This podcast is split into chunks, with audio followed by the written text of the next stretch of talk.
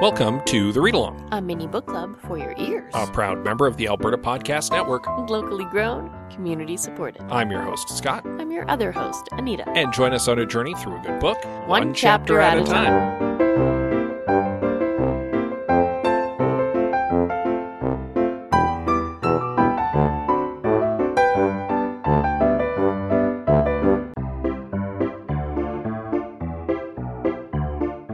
This episode of the Read Along is brought to you by Taproot Edmonton Presents Igniting Innovation, a new podcast series on the evolution of Edmonton's tech startup scene. Emily Rendell Watson explores how startups and investors are coming together to build what's next. You'll hear the stories of entrepreneurs, new and experienced tech investors, and those who are working to support the sector. Search for Igniting Innovation in Apple Podcasts, Spotify, Google Podcasts, or the app of your choice. You can also find it right now at presents.taprootedmonton.ca.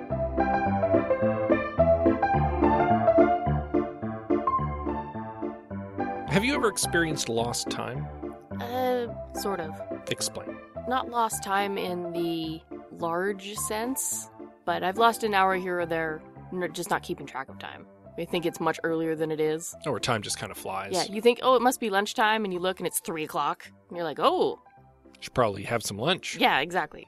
Yeah. Stuff like that. But not like big chunks of time. I've never lost a week. You haven't been like abducted by aliens Not that I know of. and then just an hour has gone by. you know, it's possible that people who report that they've like lost time on the highway simply go into that highway trance. Mhm, Highway hypnosis. Yeah, where you've been driving for a long time and everything just kind of blurs together and an hour goes by in a blink and you've just kind of blanked it out because it was so boring. Yeah. It's Yeah. all the same. It just sort of blurred together, yeah, much like this pandemic. yeah. Or maybe Hmm? aliens. Mm. Who knows? Oh. It's possible. I bring up lost time because, of course, uh, a great swath of time has been lost to our protagonists Yeah, in that this was chapter. an interesting something something, wasn't it? Yeah, we had, we had in fact posited that maybe time also had no meaning in that void that they passed into. Maybe. and then sure enough, that turns out to be the case. So uh, I suppose we might as well recap uh, chapter ten of our novel, okay, real in quick. in which uh, we descend into the terrible wonderland that is the Darklands. Yes. and Tracker has a few misadventures with the strange, dreamlike denizens of that realm, and then gets chased by a green ape monster into a hut where his friends lay paralyzed. And in order to escape the mad monkey, they flee through one of 19 strange doors into an inky void. When they turn around and reemerge from the door, they are in Kongor. And right where they want to be. exactly where they want to be. But are they when they want to be? We will find that out as we segue into chapter 11 of Black Leopard Red Wolf by Marlon James. No, no, we already know that.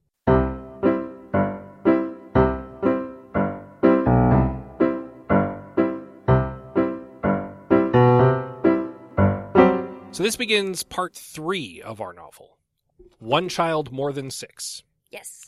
Uh, the saying is Nagase Ana Arkusa Uradan Garkusa Ishamuni. What's that mean? It is Swahili Okay. for even so, owning one is still beyond the reach of the average person. All right. That is what it says. Ah, the slogan of the cheap yacht. The slogan of the cheap yacht? Yeah. A cheap, low-level yacht. Still beyond the reach of the average Still person. beyond the reach of the average person. There you go. Well, I, I somehow suspect that Tracker is not eyeing up a cheap yacht at this time. He's got uh, bigger issues. I thought you were going to say bigger fish, and I was like, no, let's not make a boat joke. No, no, he certainly does not have bigger fish at this time. Uh, in fact, he gets kind of chided for trying to think about the bigger fish in this chapter. We're getting Uh, ahead of ourselves again. yeah, we, we do get a map of Kongor here. It does indeed have a maze of roads, as we were Yep, as we suspected, uh, and we're told. We're told, in Mhm. fact, yeah. Uh, and it's interesting because we were given, of course, the map of Malakal last chapter, where much of the action took place. Yep. And in the first part, we were given a map of the region, which includes Malakal and Kongor, actually. So Mhm. we're we're kind of zooming in in the different parts on the areas where we're at. Yeah. Uh, I also noted we did not start with the Inquisitor this time. We just kind of launched right into where we left off. Oh, that's true. I didn't even notice. We start off with Sogolon the Witch catching up with Tracker. We find out very quickly that it's taken about three days for the worst of the effects of the Mad Monkey's bone dust to wear off of Leopard, Fumeli, and Sadogo. But the three of them are still not in any fit shape to continue the investigation. Yeah, they're still kind of a mess. She also tells Tracker it took her about four days to reach Kongor, and then she spent a month there waiting for them to arrive. Yeah, he only spent one night in the Darklands. Like, just one. He swears up and down it was just one. Yeah, he can't quite wrap his head around the time distance here. And indeed, when it really starts to sink in that they lost a month of time in the Darklands, he, he gets kind of indignant about it because he's real upset that the Darklands stole a month of his life. Right? like, just what a terrible place. And the other argument I love is uh, him saying, Well, I've been to the Darklands before and that didn't happen. I didn't lose any time.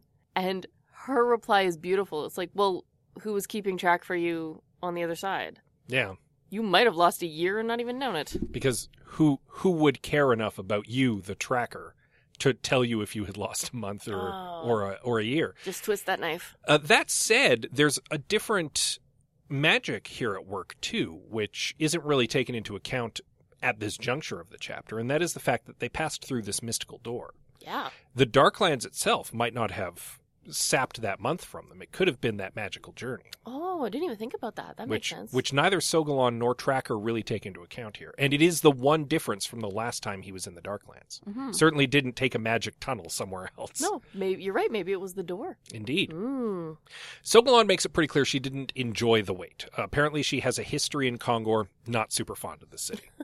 Yeah, she really does not care for this place or any of the men that live in it. or really any of the men who live anywhere, That's true. from the sounds of it. She Yep. barely tolerates Tracker because he's only like half a man through in many of the cultures of this region. She also suggests she's well over 300 years old, yeah, which Tracker catches. right? Uh, he doesn't quite believe her. He's like, mm, she's one of those old people who's so old that she's lost track of how old she is. She's But- just boasting about how old she is. But I mean, she's magic. Eh, you never know, right? I don't know in this world. I don't know. Yeah.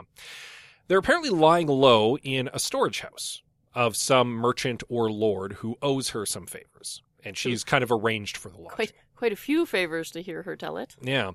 And this is a good bolt hole for them to uh, wait out the effects of this bone dust. Because again, Fumeli Leopard and Sadogo have not completely shaken off the worst of it. Yeah, like we said before, they're not exactly in great shape yet. While they talk, Sogolon does ultimately bring up those 19 doors.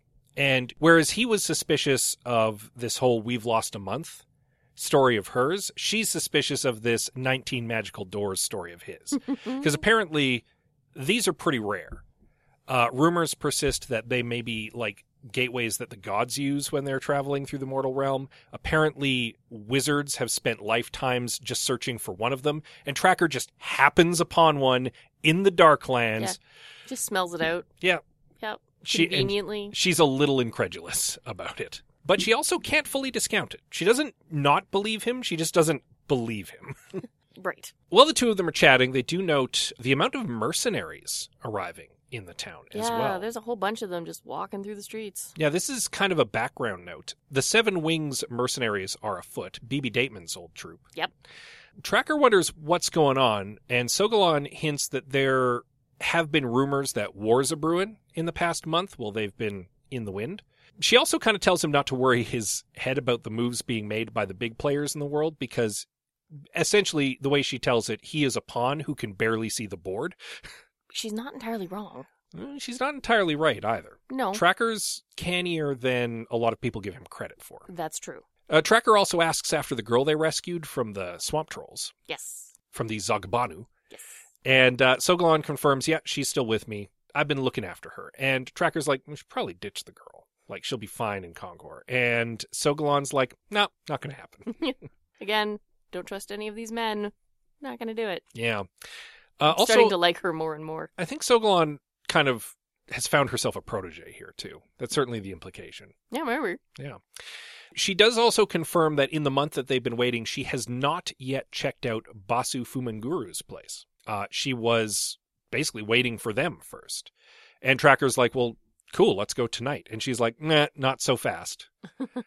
we should wait until the rest of our troop is recovered. Have you been, not been watching your friends in their sorry states? Yeah, and uh, let's be fair, the boy's not getting any more missing. like, It's true. we we're not in a huge hurry. The witch speaks reason.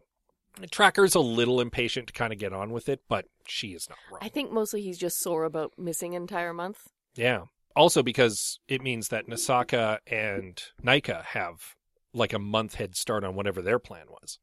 I well, don't, and I I, don't, I, well, I don't know if it's a head start, but at least a month extra worth of time. yeah, I'm, I'm pretty sure that Tracker doesn't exactly want to be beaten to the boy by those guys. No, probably not. The conversation with Sogolon having kind of drawn to a conclusion, Tracker decides to go check on the rest of the team. Uh, he starts by checking on Sadogo. He's doing much better than Fumeli and Leopard are, He is still very talkative. and very angry. He's real upset that the Mad Monkey got one over on him, and he's itching for a rematch. Yep, which is a terrible idea. Yeah, and uh, Tracker kind of talks him down and is like, "Look, dude, we're we're not going back in the Darklands. You were kind of an idiot for having followed Leopard and Fumeli in there in the first place. Are you still on board for finding the boy, or do you want to go back and fight the monkey?" And Sadogo's like, "No, I'm cool. We'll we'll we'll find the boy." But you just uh, know in the back of his head, he's like, I'm going back for that monkey someday. He's going back for that monkey someday. Leopard has also recovered quite a bit. Um, his strength still has not fully recovered, but I mean, he's up. Oh, and he is cranky. Very cranky. He's cranky about Oh, everything from Kongor's sewage system to Tracker. just, oh, he's just irate. Yeah, and ultimately that means that he and Tracker have a little fight here. Leopard is acting brash. He's demanding to leave, but he's still weak as a kitten. He can barely stand.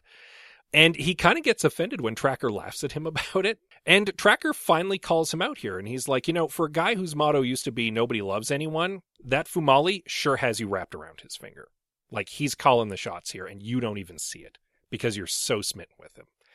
And Leopard gets huffy and is like, fine, you know what? I don't need you. I'll go complete the job on my own. And Tracker's like, yeah, good luck with that. Tracker tells him basically in no uncertain terms, you know what? You can stay or you can get lost. It's your choice. I don't even care anymore. You're, you're going to be like that? Fine. But he Take makes my it. ball and go home. Well, uh, no, he's telling him to take his ball and go home. I know. He makes it clear, though, that next time you get in trouble, I'm not going to be there to save you. I'm not sticking my neck out for you again if this is the thanks I get. Yeah, but we know it's not true, right? Uh, he actually passes Fumeli on his way out and, like, shoulders him Right, he as he that- goes by. That jerk thing that you do in the hallway where you purposely bump somebody with your shoulder. And because Fumeli's not fully recovered from the incident with the Mad Monkey, he's just floored instantly. And, and he's he gets also cranky about it. and he gets huffy and orders Leopard to go after Tracker. And Leopard goes to do so, but obviously can barely get up off his feet. Tracker finds it ad- almost adorable that Leopard tries. And that kind of jumped out at me the fact that Fumeli really is calling the shots here. Mhm, Or at least today. Yeah, Leopard needs to get over himself. Agreed. So does Fumeli. We'll we'll get back to that. I'm going to stick a pin in that because I want to talk about it a little later. Okay. Also, I did notice something here. Tracker kind of throws Leopard's old motto back in his face here, but he uses a weird double negative when he repeats it here, and he says "Nobody loves no one," which double negatives itself into "Everyone loves someone." It's true. I don't know if he means it that way. But he does say it that way. Yes. I don't know. It jumped out at me because the double negative caught my eye here, and Mhm. I'm I don't know if it was intentional or if it was uh, a little slip of the tongue by Tracker here, but the double negative does turn it into the positive. Yeah. Or it might just be the way he talks. And indeed, it seems that Leopard does have feelings for at least one young man. Mm. And ain't Tracker. Tracker gets himself dressed uh, because modesty is a thing in Kongor that he hopes doesn't get exported to the rest of the region. Hmm. uh, and he slips out that evening, not really wanting to deal with the attitudes at the safe house. Mm, That's fair. He keeps some knives handy, having lost his hatchets back in the Darklands, along with his horse, and uh, doesn't see a lot of people about, and kind of gets a weird look from uh, some kid on the street. He asks about it, who's like, Everyone's off at the masquerade. We never get to the masquerade. No. Curious what that's about. Mm-hmm. Tracker does not head to this masquerade. He instead heads to Miss Wadada's House of Pleasurable Goods and Services. Which is the best name for a house of ill repute ever.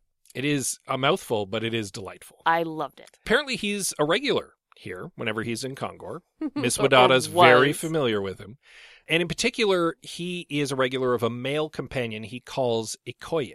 Is that how you say it? Ikoye? I assumed it was Ikoye. He partly goes to Ikoye for the pleasure, but also because Ikoye apparently is a good source of information in Mhm. Kongor. And He's- he Tracker knows some things. and Tracker has some questions. They have a little roll in the hay, and afterward, Tracker takes the opportunity to bring up Basu Fumanguru. And that gets Ikoye's attention. He starts out by saying, okay, well, everyone knows about Basu Sr., but no one really talks about the guy. And then he confirms the cover story. House was afflicted by plague, probably brought on by river spirits or something. No one goes near the place anymore. See, this isn't any new information for Tracker, though, he already's heard all this. But more importantly, he knows that this is the public lie.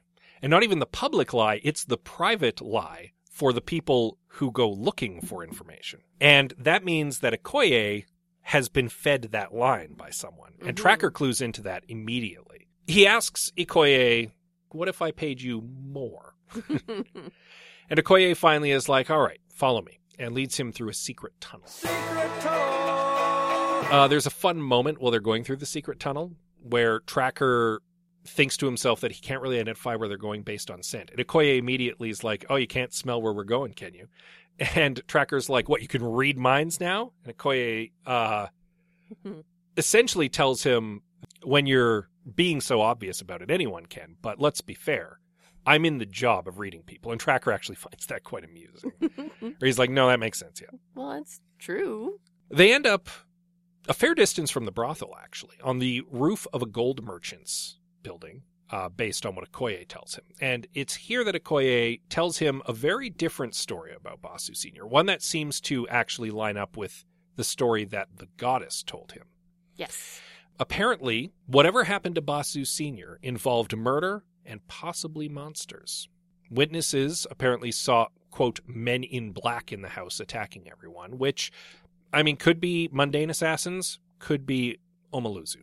Again, this isn't a lot of new information to Tracker. No. What is new information to Tracker, though, is that afterward there were no funerals, no burial rites, no tributes, No, nothing. And Basu Fumanguru was a big deal in the politics of the kingdom. The fact that he died and then nothing was interesting and certainly implies that something's going on. And that is kind of new information.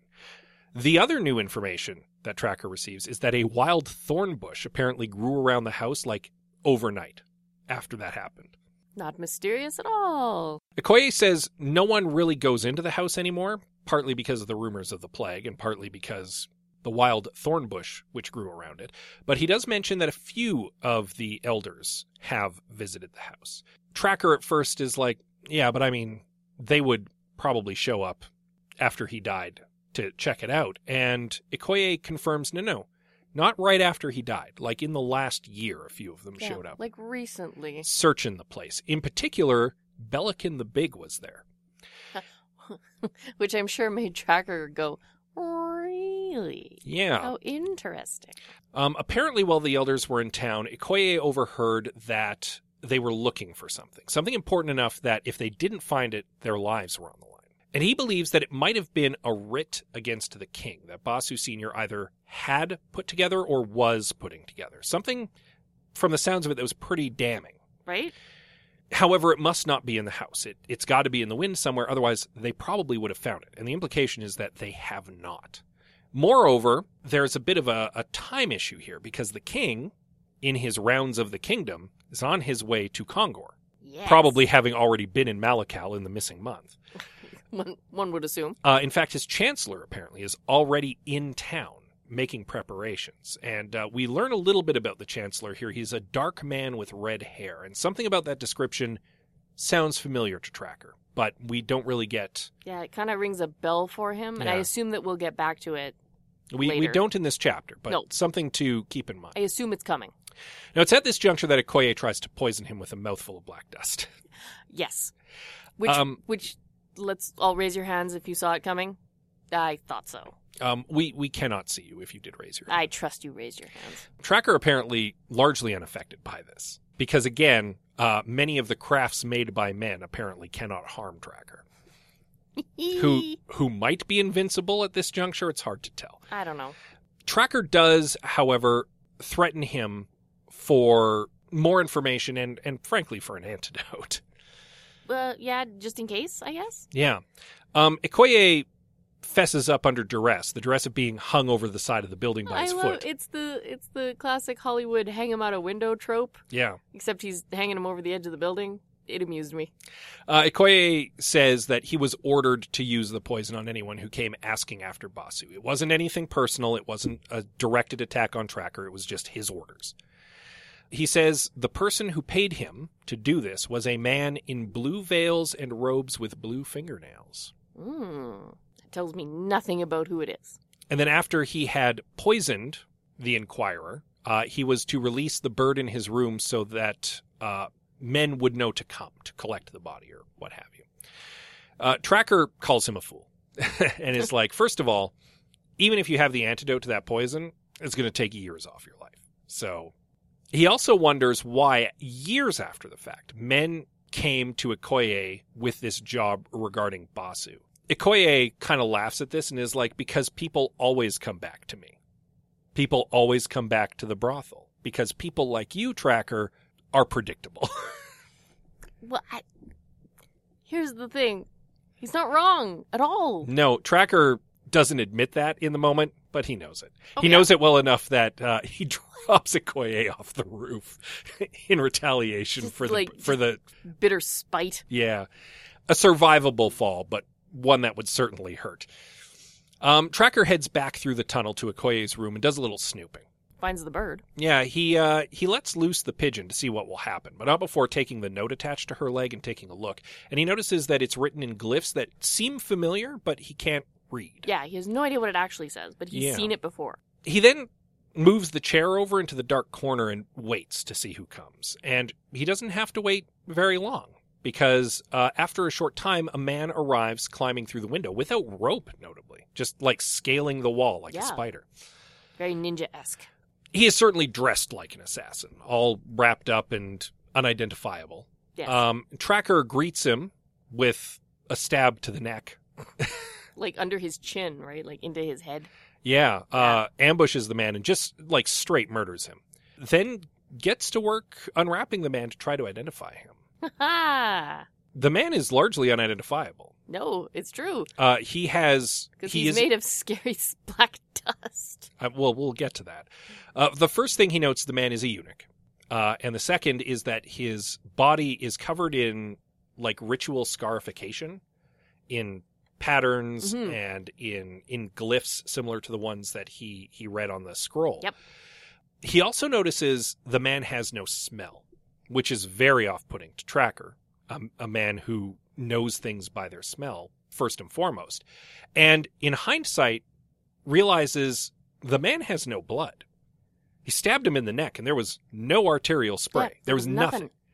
And it's at this juncture that the man erupts into a cloud of blackness, which just pours out of his mouth, Yeah, like a weird black magic foggy dust. which like swirls around like a Tasmanian devil and then flies out the window. Yeah. And then the body promptly crumbles into dust. And Tracker is dumbfounded. This is magic, the likes of which he has never witnessed before. Right?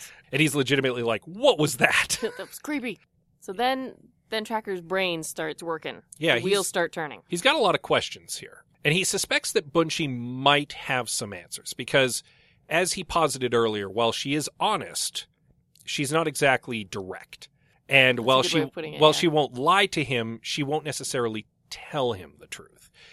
But the, what he's kind of puzzled out here is that people not only murdered Basu with dark sorcery, they're they're currently now working to ensure that he stays dead. Uh, is the way that Tracker puts it. That nobody digs up what happened hmm um, and and are actively trying to stymie any investigation into him. He also recognizes that it's weird that Basu would be targeted for a writ against the king, something men present in court every day, Right. and nobody cares. It seems like a huge overreaction to kill him over something like that. He also wonders, though, if the boy was the one marked for death, why not ensure that he was dead earlier? That's very curious. Right? Yeah.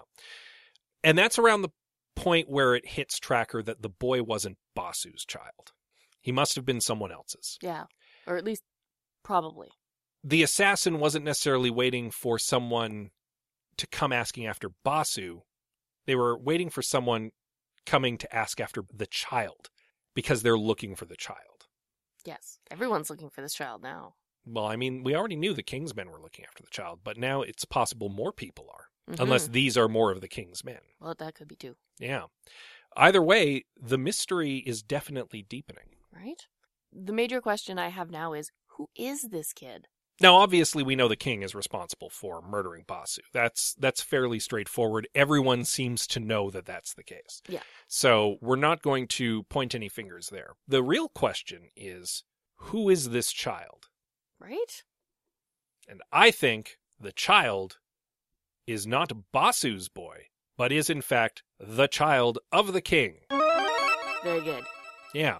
I think that there's something about this boy's parentage that is not only royal but scandalous and that if the truth of his parentage linking him to the king came to light it would be ruinous for the king in a- significant enough way that it made Basu a threat for having the boy and it makes the boy's continued existence a threat to the king. Yeah, there's something devastating about the existence of this child. Yeah. But you had a different theory. Well, I was thinking about it, and my thought was if it's possible that the king has an older brother, and this child was his nephew, who has a better claim to the throne than he does. It's possible. We don't know if King Kwash has any other siblings, alive or dead. Right? So it's hard to say. So that's the only thing I can think of that would be devastating to a king is for someone to have a more legitimate claim to the throne than him. Well, and again, the only other thing that I can think of is that the boy is related to the king, but in such a way that it presents a threat to the king's position. A threat enough that foul sorcery needed to be brought to bear. Yeah, cuz having a bastard child to me doesn't feel Yeah, who cares? devastating. Uh, so it would have to be some sort of scandalous liaison leading to that bastard child that would be really damning. I guess. Yeah. Hard to say. We we simply don't have enough information at this time. No. And all of this is very, as you say, baseless speculation. Yes, it's me just taking a guess. Yeah. Well, we'll have to wait and see. I just want to also mention, and we had put a pin in this earlier because I wanted to bring this up here. I'm starting to really hate everyone that Tracker is traveling. They're all a bunch of jerks. Kinda, yeah. Everyone has a giant chip on their shoulder, and it took me most of this chapter to realize what was rubbing me the wrong way. What's that? I have come to the point in the book where I quite like Tracker. He's sensible. He's grown up. He's the only grown up in the room. And it's interesting because we thought Tracker was insufferable in part one. And it's dawned on me that the reason why Leopard and Fumeli and Sogolon in particular are rubbing me the wrong way is because they are acting like Tracker in part one. They are obstinate. They are uh, Impertinent. impertinent. They're up their own butts. and Fumeli in particular is Tracker from 10 years ago, Oh, absolutely. which is one of the reasons Tracker hates him so adamantly. it's that's the reason why all three of them are just kind of rubbing me the wrong way at the moment. no, uh, that's legit. But I do hope everyone gets over themselves and starts working together so we can solve this mystery. I hope so. The the title is Black Leopard Red Wolf. So my assumption is that at some point Leopard and Tracker are going to reconcile. That would make sense. Yeah. Yeah. Uh, this book is is throwing us the occasional bone, and I feel like I should have enough pieces to put something together, but I I haven't been able to. So my guess is I actually don't. I don't I don't have enough pieces to try and figure out what's actually happening. Yeah, this is this is layers of an onion. It's not an incomplete puzzle like it was in our previous novel, where we weren't given all of the pieces until practically the the Very, very, end, end. so that we could finally make sense of what was going on. In this case, we're we're being presented with a story, and then we're slowly peeling back layers to reveal more story. And in this case, the story is very straightforward. The king had a political rival murdered, but now the question is, why did he have him murdered? And oh, maybe he wasn't actually targeting that rival. Maybe he was targeting someone else in the house. And why would he have been targeting that person? So it's Maybe he's Like- not done murdering yet. yeah, we were presented with with an answer, but the answer is incomplete, and that's a different kind of mystery. Yes. Yeah. And I'm when- enjoying it anyway. This is it's a fascinating book. Yeah, it's very good so far, and I'm looking forward to reading more. Hopefully, we will get more answers as we uh, get into chapter 12, uh, which you'll want to read up on in time for next week. Uh, Tracker and his party are very lucky to have patronage going into this quest of theirs, having been hired on by uh, both the slaver and the goddess, respectively. And uh, they've been kind of bankrolling the uh, the mission so far, in as much as it's allowed Tracker to be able f- to flash some cash to gain some information this Mhm. episode. The benefits of a patron are that you can continue to do things like gather information or host a podcast. And thankfully, we have the patronage of many wonderful sponsors on the Alberta Podcast Network. And Anita is here to tell you all about one of them. Sure am. Park Power is owned by Chris Kozowski, who has a growing and well deserved reputation for being a guy who cares.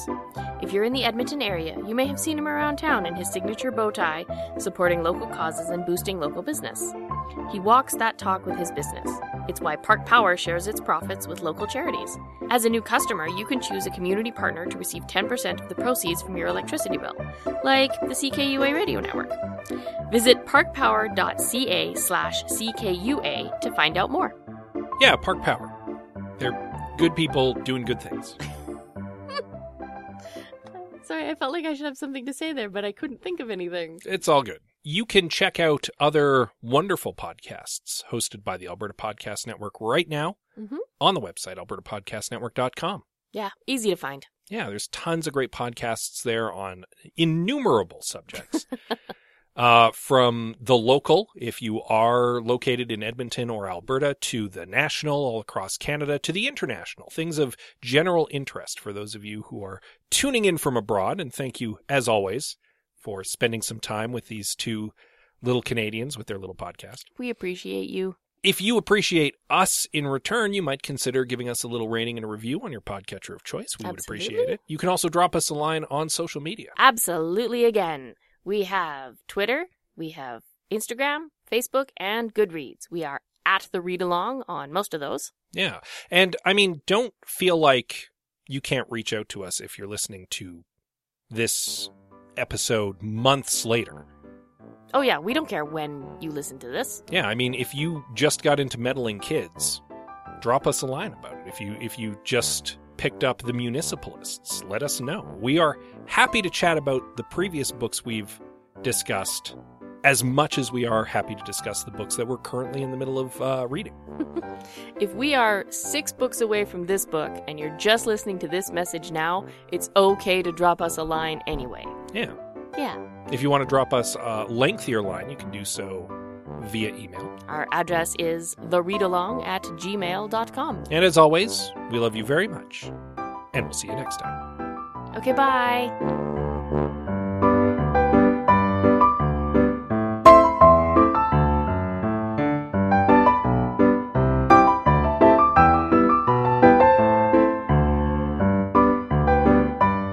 Thank you for joining us on The Read Along with your hosts, Anita and Scott Bourgeois, a proud member of the Alberta Podcast Network. All read along music is by Kevin MacLeod at Incompetech.com. Cover art is by Erin Beever. Be sure to join us on Twitter, Instagram, and Facebook at The Read Along, and check out our group on Goodreads.com.